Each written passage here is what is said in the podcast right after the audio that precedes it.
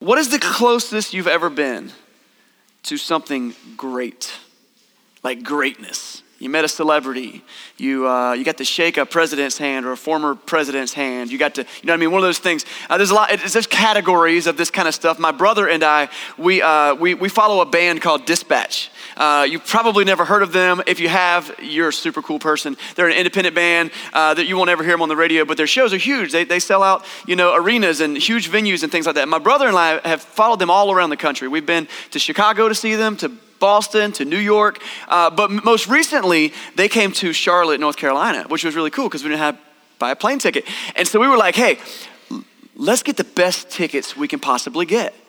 So we got front row center section tickets. If you're a concert junkie like I am, you know there's nothing like going to a show and sit on the front row. I mean, feel the bass, right? Right in your chest. You can like touch the stage. You're interacting. There was a moment where Chad, the lead singer from Dispatch, I'm pretty sure he was just singing to me. Like, and so I had to apologize to all the other people that were there because it was just me and him having a moment. You know what I mean? And so uh, I don't know if that's greatness or not, but you know what I mean? Proximity to greatness is a special thing. The closer you get to the real thing, the better it is. It, it's the difference between reading about. Let me take you on a journey, okay?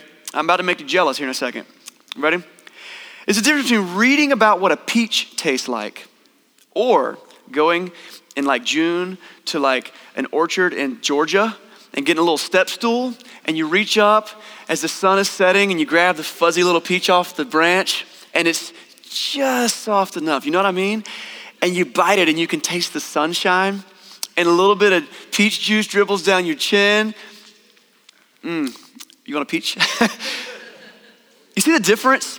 Proximity to greatness. When you're, in, you're invested in it and you can like be there in it, it is so much different than hearing about it or seeing it from afar. And uh, maybe you've been in proximity to greatness in other ways. Maybe you've been in uh, the front row of a, a, professional basketball game. That's a pretty close to the action things. Or just on the other side of the glass at a hockey game. You know, and you get to hear the impact or see the action. Maybe you've gone to a book signing for your favorite author. And you got to meet them, and it's like, wow, you're i thought you'd be taller. That's normally what you think. And you know like you get you get in the presence of something that you really uh, you feel special about. It's this proximity to greatness. We're starting this teaching series today called sacred. Uh, the idea of a life set apart for god. Because there is this opportunity that god offers us and it is to be in his proximity. God invites us into his presence, into not only just his existence, but he also invites us into the work he's doing in the world. That's incredible. Better than any concert you could go to, or any sporting event, or any peach, no matter how fresh and how sweet, like when you walk into the presence of God, and, and, at least as much as we can on this side of eternity, and to be able to be in what God is doing in this world. And so we're going to spend five weeks unpacking this idea because there's this amazing opportunity for us to understand sacredness. And we're going to sort of interchangeably use the word holiness. Uh, there are different and there's some nuances, but this idea, and something that is sacred or something that is holy, it is something that is set apart for a very specific purpose. We learned this at a very young age. Uh, I have a son now who's a teenager, but when he was like one year old, he had something that was very sacred to him. It was about this big, it was a square, and it was a blue blanket. And we did not leave the house without that blue blanket. Uh, we didn't go anywhere without that thing. Mean, you, you, and sometimes he'd fall asleep in one location, and we'd pick him up and move him. He'd wake up and be like, bah, until he was like two years old, like, where is it at? I can't find it. It helps to be smarter than a two year old. So, uh, fortunately, we have that going for us. And so, uh, one thing we did early on when we realized, like, this thing's hard to keep up with, and it's apparently very important to him, we went to like Walmart and we found some fabric that looked just like his blanket, a big old piece of it, and we cut it into like eight little squares, and we put one in grandma's house, and one in the car, and one in our bedroom, one in my pocket, one in a glass case that said, in case of emergency, break glass. You know, like, like we have them everywhere. And here's the deal Th- this blanket was sacred to my very baby son, right? And as a result, it became sacred to us. It became special to us. We treated it special. We always looked out for it. And so, with that kind of little illustration, you kind of get the idea, roughly, of what it means for something to be sacred. It's set apart, it's important, it's got purpose, it's got meaning, and, and we got to keep up with it, and we got to do things to know where it is and how to use it. And today, our goal is to look at, we're just going to open up this series. It's an introduction, and so we're just going to kind of uh, brush the surface of this idea of sacred.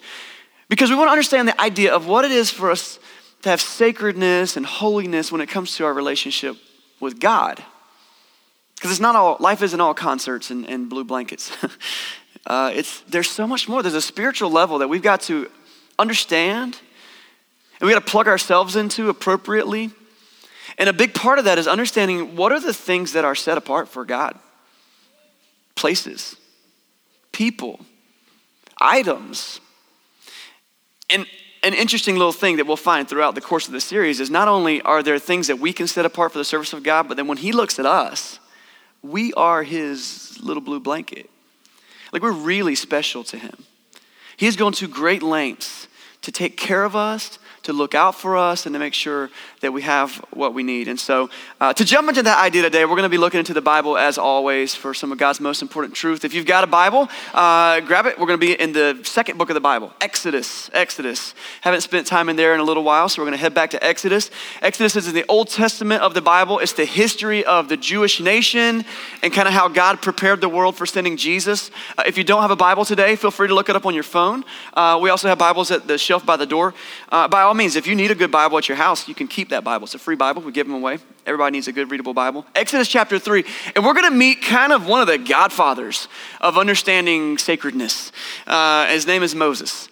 Moses, one day, after chapter 3, someday later, Moses is going to become one of the most famous names in all of the world. He is central to three of the world's largest religions. He becomes a person who God is going to spend so much time with Moses that his face is going to actually glow, like is like illuminated, to the point where Moses has to wear a veil over his face to, to, because it's awkward. It's like, man, Moses, you're glowing again, and so he would wear this veil. It's really part of his story. Uh, there was the, Moses is the guy you heard of the Ten Commandments, right? Like Moses is the guy who goes up on this mountain to receive the Ten Commandments. Moses' story is incredible. But none of that has happened yet. We're going to meet Moses like kind of on his first day at the job. And it's a story about Moses encountering God in his holiness and understanding a sacred place. So, uh, Exodus chapter 3, and we're starting at verse 1. It says this Now Moses, he was tending the flock of Jethro, his father in law, the priest of Midian. And he led the flock to the far side of the wilderness where he came to Horeb, the mountain of God. Quick timeout. Moses has an amazing backstory. If you don't know Moses' backstory, we did a whole series on the life of Moses you can find on our podcast, but just go back and read Exodus chapter 1 and 2. It's amazing. Before Moses was a shepherd, which is where we find him now, he actually was like the prince of Egypt. I mean, he was like a son of, an adopted son of the Pharaoh. So if you don't know that story, it's incredible. Go back and read it. He's been on a whirlwind. Dude's been on a roller coaster. Now I'm a shepherd. And as a shepherd, he finds something. Verse 2. There, the angel of the Lord appeared to him in flames of fire from within a bush.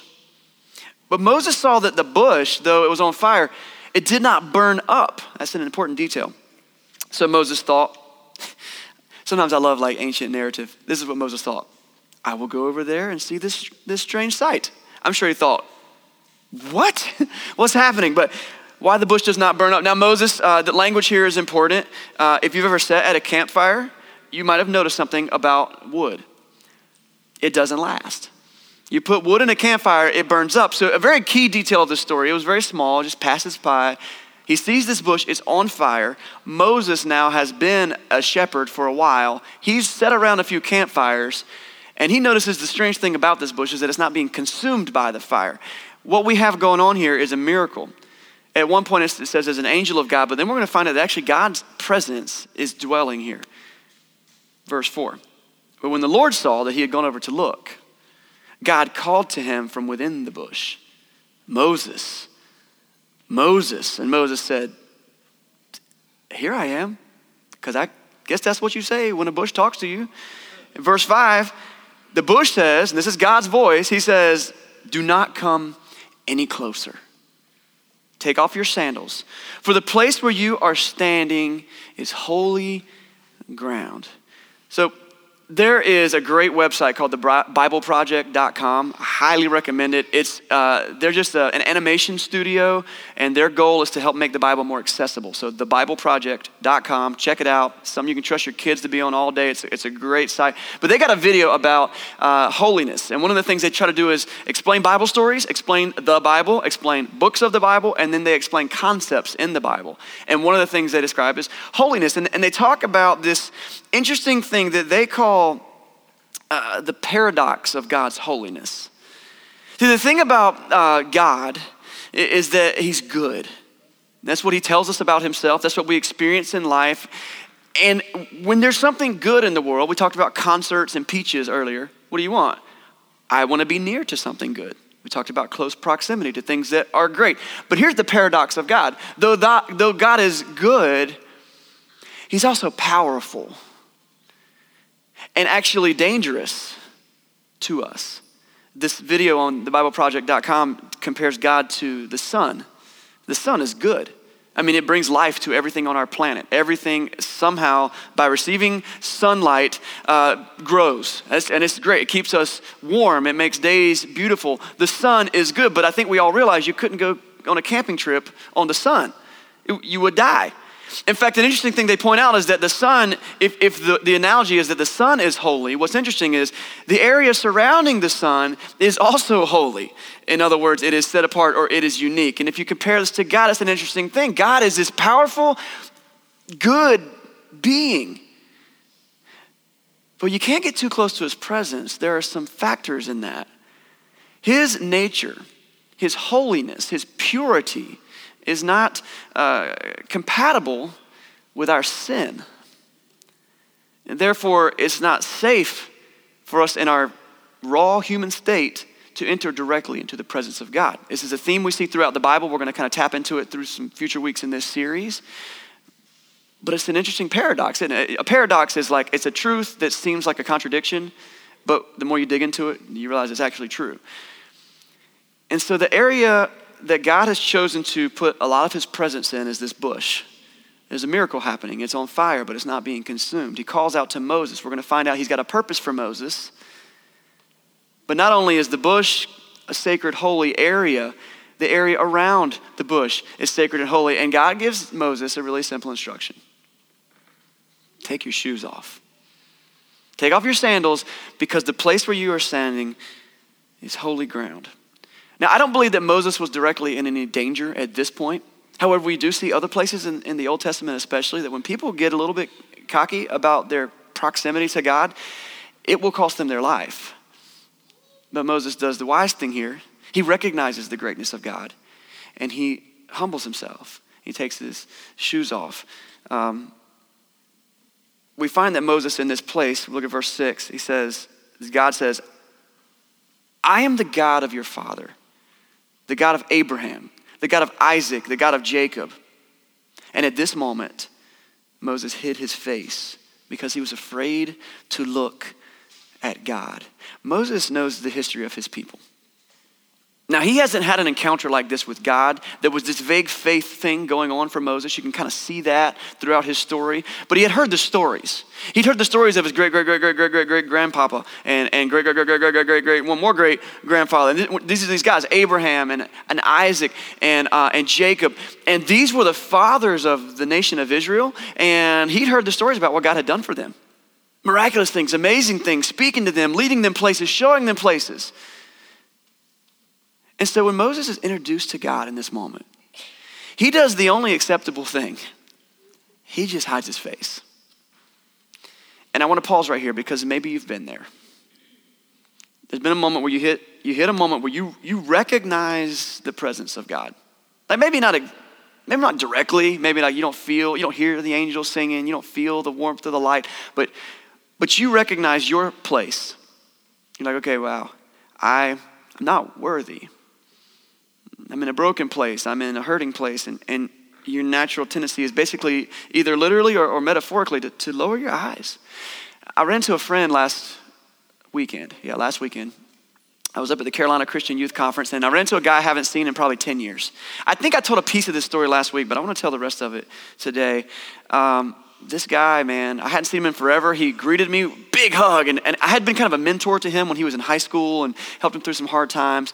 Uh, but I had heard through the grapevine that he just kind of fell off. Like he, he hit a point in his life though he was raised in a home that knew about god and, and, knew about jesus and knew the right things to do. He just kind of said i don't i don't need the presence of god in my life anymore. I'm going to do whatever i want to do. And it's, it's the, the, turn that many of us make in life sometimes sadly. And so he had gone and, and he pursued drugs and alcohol and a life far from god and he had really messed himself up pretty bad but here he is at this teen conference, and, I, and I'm like, a Christian teen conference. I'm like, it's interesting to see you here. It's really cool. So I give him a big hug, and we meet, and, and we, we're catching up the way that you do, uh, you know, small talk when you haven't seen somebody in a while. How's things going? Blah, blah, blah, blah. And then he just drops the hammer. And he says, Yeah, well, everything changed for me in September. Turns out that one day, him and his, his wife, he's got married, he's got a couple kids now, we're hanging out in the house, and their two year old ran out the back door. And they didn't see him. You know, two year olds, they're slippery. They get out. And he ran out into the yard. He went through an open gate into the neighbor's yard. And my friend, who hadn't seen him so long, found his son in the neighbor's swimming pool. He had to dive in to save him. He attempted CPR. He tried everything. They called 911. All of a sudden, we were all crying. And I'm like, man, this got real. And, and, and I felt his brokenness, and we hugged. And, and then he said, But no, that's not why I told you the story. He said, I told you that story because I, I realized while I was holding my son that I was powerless. I'd never felt more powerless. And then I realized in that moment that I had been running from God for years. And I decided in that moment that I had to turn my eyes back to God. It was this moment where he realized his place and his proximity to God at this point for him was pretty far. And all he could do was lower his eyes. And so maybe you've been there. That's, that's why we have church. It's why the Bible exists. It's why this whole worldwide movement of Christianity exists. Not so that we can argue about whose doctrine is better, and not so that we can have a cooler church service than someone else, or bigger attendance, or do this or that. Those are cool things, I guess. Actually, a lot of those things aren't very cool at all. But, um, but so that we can recognize our place with God. And that when we're down and our face is down and we're recognizing, I'm not where I need to be, this beautiful thing happens. God reached into my friend's life, and because he had had a background in Christianity and he knew about Jesus, he knew that what he needed to do was just turn his life back. And so he immediately began to reinsert himself in the Christian community. And, and that's why he was at the Carolina Christian Youth Conference. The guy now was a chaperone for their youth group, taking them across the state to worship God. And he said, It's hard every single day, but I'm finding this peace and this comfort because the presence of God is back in my life.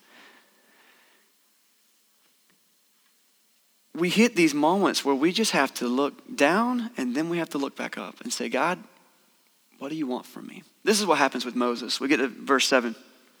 There's a lot going on in Moses' life at this point. Uh, his people, uh, we call them the Jewish nation. At this time, they were called the Hebrews. These are also the Israelites, same people. They had been slaves in Egypt for 400 years. Okay, that's the history. That's I'm just condensing a bunch of history into a couple sentences. They had been slaves in Egypt for 400 years, and they were hurting. Now Moses, because of circumstances he was in and the series of events, he actually ended up uh, he was out as a shepherd now. So he actually wasn't with the rest of his people, but he's hurting for his people. He's crying out to God on behalf of his people. And the people, the common phrase was that they had been crying out to God and they were still in slavery. And this is what verse 7 says. It says that the Lord said, this is still, I guess, the bush, the voice from the bush. He says, I have indeed seen the misery of my people in Egypt. I have heard them crying out because of their slave drivers, and I'm concerned about their suffering. So I've come down to rescue them from the hand of the Egyptians and to bring them up out of that land into a good and spacious land, flowing with milk and honey, the home of the Canaanites, the Hittites, the Amorites, the Perizzites, the Hivites, and the Jebusites. If you want to know what all that's about, read the rest of the Old Testament. It's all in there. Verse 9 And now the cry of the Israelites has reached my ear. and I have seen the way the Egyptians are oppressing them. And so now, go. Remember, he's talking to Moses. Go. I'm sending you to Pharaoh to bring my people, the Israelites, out of Egypt. A couple things I got to address here. First, I have thought about this a lot, and I cannot explain why God waited 400 years to deliver the Egyptian slaves. Like I, and you look at that and you're like, oh, I mean, it seems like he could have just uh, prevented the whole thing. I don't know. Here's what I have observed: is that God is a good father. I try to be a good father. I'm not comparing myself to God by any stretch in fathering, but what I've learned is sometimes one of the best things I can do for my kids is let them struggle. Because on the other side of the struggle, I can come in and be like, Are you ready to listen now? My hunch on the Israelite nation and the 400 years is that God knew it was going to take about 400 years for this people, for this nation to get to a point where they were ready to listen. I don't know. You can wrestle with that too. By the way, it's okay to wrestle with the Bible. It's a really good thing. It means that you're leaning in. It means you're hearing the story. It means you're finding out who God is. But this is that's my that's my take on it. That's where I am on that. But 400 years, and this is the time. So let's not whine about the 400 years. Let's go, whoa, God is here now. He's here to rescue. He's got a plan. But this is the other thing. I'm Moses now. I'm listening to the stories. Like, hey, you've heard our people. Great. Oh, you're going to come rescue us. Great. And then Moses is like, okay, what now? And God's like, so here's the plan. I want you to go talk to Pharaoh. Oh, that's awesome. That's great. Wait, what? Me? Again, go read the first two chapters of Exodus, but you'll find out that Moses didn't have a whole lot he wanted to say to Pharaoh. Okay? They he's in trouble with Pharaoh right now, all right? But God comes to Moses, who was uniquely gifted for a number of reasons because of his upbringing and all this stuff. But what, what we find is Moses, dude with his head down, sandals off, humble as can be, and all of a sudden God goes, Guess what? You're in proximity to greatness. Guess what I got for you? A mission. Now, I don't know about you, but when I, when I approach God, I've had several moments in my own worship life or when I'm out in nature or when I, a lot of times when I'm preaching, you might see me in moments when I'm preaching, I'll just be like, whew. It's because like right then I just got sucker punched by the Holy Spirit and I'm feeling it, okay? And I've had those moments. I've had those moments where I felt so low and my face was to the ground only to realize that what God really wanted me to do was to get up and serve Him. But what I'm thinking is, I just need to stay down here for a minute. Like, I'm, i need to humble myself and I need to be a little grub under the ground, and that's what I need to do. I need to stay down here. God tells Moses, now go. And I want you to tell some things to Pharaoh. Moses says, verse 11, uh, say what?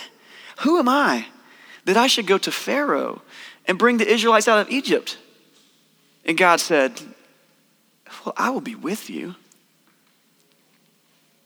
This will be the sign to you that it is I who sent you. When you brought the people out of Egypt, you will worship God on this mountain. And then God commences to spend some time teaching Moses a few tricks and showing him how powerful he is. Because he said, Listen, I get it. This is crazy. You've probably never spoken to a burning bush before. Um, I'm going to be a little bit patient with you. So he shows him a few things. And he says, Listen, I want you to go, but I want you to understand you're not going to be alone. I'm going to be with you. Now, here's the deal. I'm going to stop the story right there today. We're actually not even going to pick up the rest of Moses' story in this series. I don't know yet. I don't think so. That's not my plan. What I wanted to do was to take us on a journey with a guy who one day we, we understand is going to be great. He's going to shape so much of, uh, of even Christianity by some of the things that he laid down. But, but I want us to go to his first day on the job. That first day when he recognized the presence of God. The first day where he had to take his sandals off. That very first day. And ask ourselves a simple question. Every one of us, because we're all in different places in this room, and that's totally fine. What does it mean for me to live a life set apart for God? I want to read you a scripture and share a couple thoughts, and then we'll go home and think about it for a week. Uh, in Romans chapter 12, and I don't have it here, I'm going to look here. Romans chapter 12, starting in verse 1. This is the, the book of Romans. Paul is the apostle, uh, and, and, he, and, he's writing here uh, this huge treatise to the Roman church. And when we get to chapter 12, we realize that there's like a, a, big shift that has already happened in the book of Romans. And in chapter 12, we get to this place where Paul's ready to kind of give this big um, this big encouraging speech and like this is what you need to do with your life. And so this is what he says. He says therefore i urge you brothers and sisters in view of god's mercy okay because god is merciful. Now i gotta pause there because you might be here this morning and you don't believe that god is merciful. Like and that's a legitimate place to be. You've been beat up you've seen brokenness. You just heard the story i told about my friend that i met last week and you're like how would that guy turn his heart back to god? I don't even understand that. Like a lot of people experience pain and their response is to be mad at god okay? And so that's reasonable. That's acceptable. We see in scripture, we see people who get upset at God. King David in the book of Psalms all the time is just like, God, have you left me? Have you forsaken me? Are you going to leave me out here to ride against my enemies? But the more we lean into God's story, the more we realize that even in our brokenness, even in our hurt, even in our doubting of God, He, just like He said to Moses, He, he doesn't leave us. He's right there alongside us. And so if you're in that place, you're like, uh, in view of God's mercy, um, I, I can't view God's mercy from where I'm sitting. I have a couple of suggestions, but my main suggestion is this spend some time with our church family. Just hang out with us. Come back next week. Don't make Sunday morning the only thing that you do, but maybe that's a start. That's a great start. Because what you'll start to see is that the stories of what's happening in our, our little community here scream the mercy of God. And we get to see, man, God is showing up over here, God is showing up over there. And as you lean in and you begin to trust God, you'll see that in your own life. So if, if you're still in that little place, I would just encourage you, hear the rest of this verse, because this will be for you soon, okay? But maybe you can pick it up later. All right, let's go back to that verse. Romans chapter 12, verse 1. Therefore, I urge you, brothers and sisters, in view of God's mercy, to offer your bodies as living sacrifice, holy and pleasing to God. In other words, my body, my life, offer it to God as a living sacrifice. In the Old Testament system, like sacrifice meant like you would slaughter an animal. God's like, no, I'm not trying to slaughter you. I'm actually trying to give you life. And that's even better. Would you rather have, you know, a, a, living friend or a friend that's no longer with us? I mean, you want to be with them, all right? He wants us to be a living sacrifice. Offer your bodies as a living sacrifice. This is your true and proper worship. Okay, guys, listen. You ever wonder, like, what is worship? Like, what am I supposed to be doing? Is it these songs we sing? Is it the setting up of the chairs? Is it the serving in the community? Offering our bodies as a living sacrifice is true worship. A life set apart for God. Again, this is just the introduction. We're going to dive in so much deeper. We keep on going. Verse 2. So, this is a pattern. This is a, this is a, a, a kind of a tutorial. So, do not conform any longer to the patterns of this world, but be transformed by the renewing of your mind. By the renewing of your mind. What does it mean to live a life set apart for God? First of all, we make a decision. I don't want to conform to this world. Like, there's a lot of things in this world, and everything's yelling at you saying, you should be like this, you should do that. You don't have to fit into that mold, but be transformed, changed. Metamorphosis, be changed. How? By the renewing of your mind. I just taught this passage to our middle school small group at my house a couple of weeks ago. and We talked about the renewing of your mind as being a lot like a sponge. And if you've ever like cleaned a nasty floor or washed your car with a sponge, and you got that bucket of soapy water and you wash, wash, wash, wash, wash, sponge gets dirty, what do you do? Put it in a bucket and you wring it out. And when you pull it out, it's a little cleaner. Wash, wash, wash, wring it out. Now let's imagine you had a filthy, dirty sponge, and your only goal was to get the thing clean. Fresh water, wring it out. Fresh water, wring it out. Fresh water, wring it out. The process of transforming by the renewing of our mind is this idea that our mind, like a sponge, soaks in all of these worldviews and thoughts and truths and lies and all these things from everywhere, and they soak in there and they get lodged in there. We got to begin this wringing out process. Part of it is not conforming to the pattern of this world, living a life that's set apart. I'm not going to do this stuff. Part of it is pouring in the fresh water. Guess what Jesus calls himself? The living water. And the more we interact with Jesus and the more we get in closer proximity to his goodness, the more that will start to wring out the bad things. Now, are there going to be some little dirt and mess lodged in there? I can tell you from experience, yeah, at least so far in my life. But the more we wring it out and the more we seek God's righteousness and his holiness and seek to get into his presence, the more we're being transformed. Be transformed by the renewing of your mind, and then you will be able to test and approve what God's will is his good, pleasing, and perfect will. What do we do when we get this opportunity to live a set apart life? Well, Moses saw a burning bush. I hope you get to see a burning bush. It would be awesome. You should totally Instagram that. it's more likely that you'll encounter God's presence in a moment like this. Even more likely, on your own, driving in your car to work, sitting with your family, and there's this moment where you have just become aware of God's presence. And you're like, I just, I just need to seek that. The first, there's, there, the first thing is recognize God's presence. Recognize it. When we want to live a life that's set apart, we've got to recognize God's presence. And the second thing is to respond. Respond to God's presence. First thing Moses did was he took his shoes off. And we're going to talk over the course of the next few weeks of different things we can do, places we can set aside as, as uh, sacred, and, and, uh, and actions that we take, and habits that we form, and all these things. But these physical things we do with our body, they communicate something spiritually to God that I'm ready. I'm ready. Uh, I've got friends who take their shoes off anytime they're at church. Be- not because, like, you know, we're in Japan and we have to do that. No, it's because they want a physical reminder of what's going on. And so they pull their shoes off. And that's and every time they realize, wait, my, my shoes are off. Oh, that's right. I am, I am in proximity to the presence of God. And He's good, but He's also dangerous. If I'm not on His side, if I'm not on His, uh, I'm not seeking His holiness, not because He's mad at us, but because His holiness isn't compatible with my sin recognize, and then have some sort of response. And then I think the other thing is this that we take day by day, that we start pushing ourselves towards the front row at the concert. I want to get closer and closer to the stage. I want to get closer and closer to where God is. Not because by doing good things, God will bless me. No. But because, man, I just want to honor God. That's the sacred life. None of us are killing it right now. That's why grace is good. That's why Jesus is here. That's what the majority of most of the rest of the talks in this series are going to make sure we understand. But it's got to be our desire to recognize and respond to the holiness of God. Let me pray for us this morning.